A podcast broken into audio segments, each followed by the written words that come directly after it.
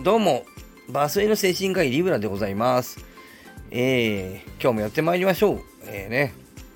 あれだね、あのー、昨日はですね、えー、絶対的貧困と相対的貧困の話をしましたけどね、僕らのこの、えー、なんていうのかな、分かっていそうで分かっていないっていうようなことでね、えー、ちょっと話をしてみましたけどね、あのなんていうかな、この界隈でね、僕のいるようなこう界隈でね、あのざっくりが出ちゃった。あの、なんだっけ、えー、夢と金界隈でね、えー、よくね、西野さんなんかもおっしゃるね、あの、なんだっけ、えー、えー、っとね、え、っと、割と自殺が多いと、日本はね。で、その自殺の目的知ってますかと。え、自殺の目的じゃねえや。原因知ってますかと。まあ、本当のこと言うと自殺の原因なんかなかなかね調べようがないと思うんだけども。まあ一般的に言われている自殺の原因ねなんとかこう分かるどうやって調べてんだろうねあれ、えー、自殺した人に聞いて回ってんのかね。あなた今自殺されたけどね理由は何ですかねって。ああ私ねやっぱりそれだね、まあ、恋愛問題かな。あどうも、ね、えどうやって調べてんでしょうね、えー、っていうね皆さんあれですよ。科学とかねデータとかを見るときはねそのデータってどうやって取ったのとかってね。あのそういうことね、よく考えないといけないんだよ。そういうのね、ちゃんと考えないとすぐ騙されちゃうんですよ。えー、まあもちろん僕が知らないだけなんでなのかもしれませんけどね、あの日本人の平均のあの勉強時間がなんか少ないって言ってね、えー、あれどうやって調べたんだろうね、アンケートかね。えー、まあアンケートだとすると、あのなんていうかな、控えめな民族の人たちは少なく言うがね、えー、自己主張の強い、まあ、あのインド人とか自己主張強いんだよね、学会なんか行くと。めっちゃこう自分の話をしていくんだよね。えー、そうするとインド人の勉強時間は長くなるかもね。勉強した方がいいと思ってればね。えー、自己申告ならね。どうやって測ってるんでしょうね。スタサプかなんか、世界統一のスタサプかなんかって時間測ってるんでしょうかね。これどうやって測ってんだろう。ね、あの論文なんか読むときはそういう元文献とかね、データのどうやって取ったとかね、あのそういうのからね、やっぱりね、見ていくんですよ。じゃないとね、すぐ騙されちゃうんだよね、僕らその数字でね。えー、それどうやって取ったの？ね。あの各大学の卒業生のね、あの年収ランキングみたいなやつね。どうやって取ったんですか、あれ。大抵はね、アンケート的なものなんだよね。まあそうするとね、えー、ね、例えばハーバード出ていてね、えー、貧乏になっちゃった人恥ずかしくて言わないんだよね。えー、そうでもない高卒の人別に、まあそんなもんでしょと思っては言うんだよね。高卒の方が年収が低いみたいになってね、本当かどうかわかんないんですよ。うん、みたいな、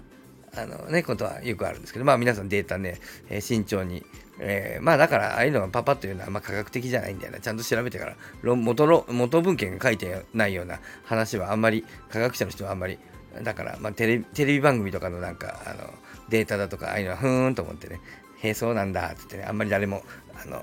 参考にしませんよね。えー、まあ、それはそういうことなんですけど、えっ、ー、と、何の話だったかな。えー、あ、そうそう、ね、そう自殺のあの原因をどうやって調べてんだって話でごめんなさいね。まあ、それは、いあの、まあ、あの、どうやって調べたかちょっとまあよくわかんないけどさ、まああれが正しいとしましょうか。ね。正しいとしてですよ。ね。えっと、日本人のそのは自殺が多いと、新申告で一番多いと、一番多いのかな。なんかすげえ多いんでね、若者の自殺が多いんだから。まあどうでもいいんだけどさ。で、えっと、そういう話じゃないんだな。えっと、で、えっと、その原因が、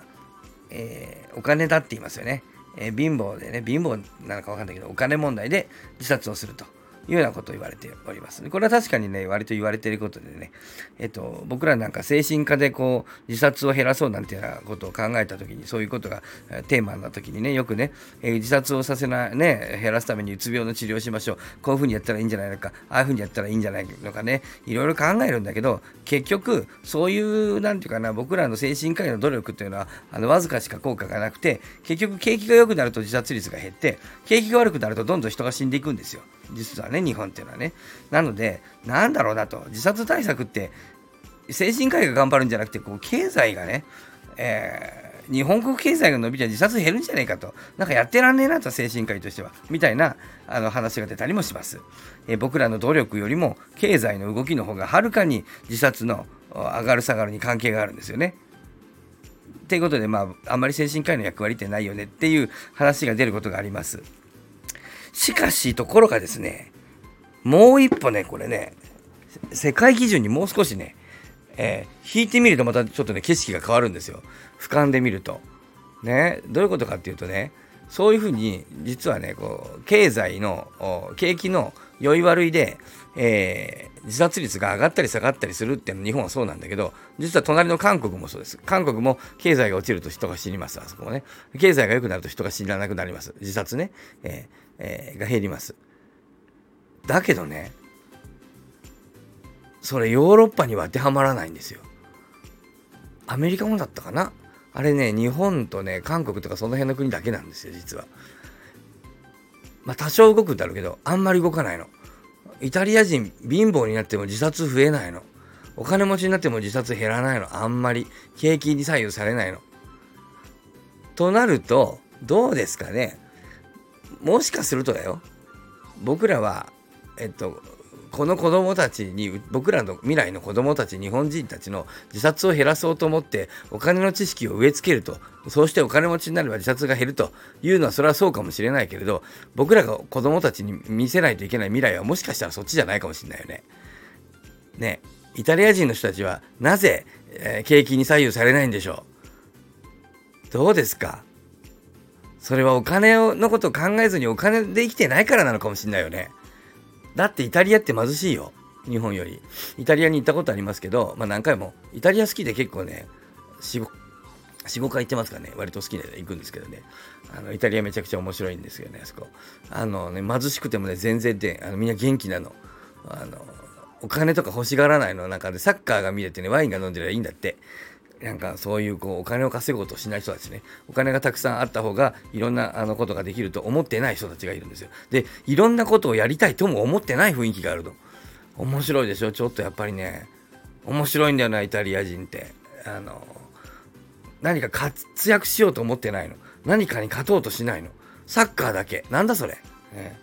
面白い。世界でやっぱりね一回ねこう世界をあの征服したことがあるローマ帝国を作ったがある国ね。今のアメリカなんかは今後そういう風になるのかもとちょっと思ったりしますけどね。まあでもまあ中国なんかもそういうところあるんだけど今まだちょっと若いからな中国は。みたいな一回ちょっと枯れるとね国の国民のね様子って変わるんだなと思ってね。まあ今度やっぱうんあのトルコもちょっとそういう雰囲気あったけどね、えー、やっぱオスマン帝国があったからですかね、えー、まあ、そんなことでですね実はねえっ、ー、と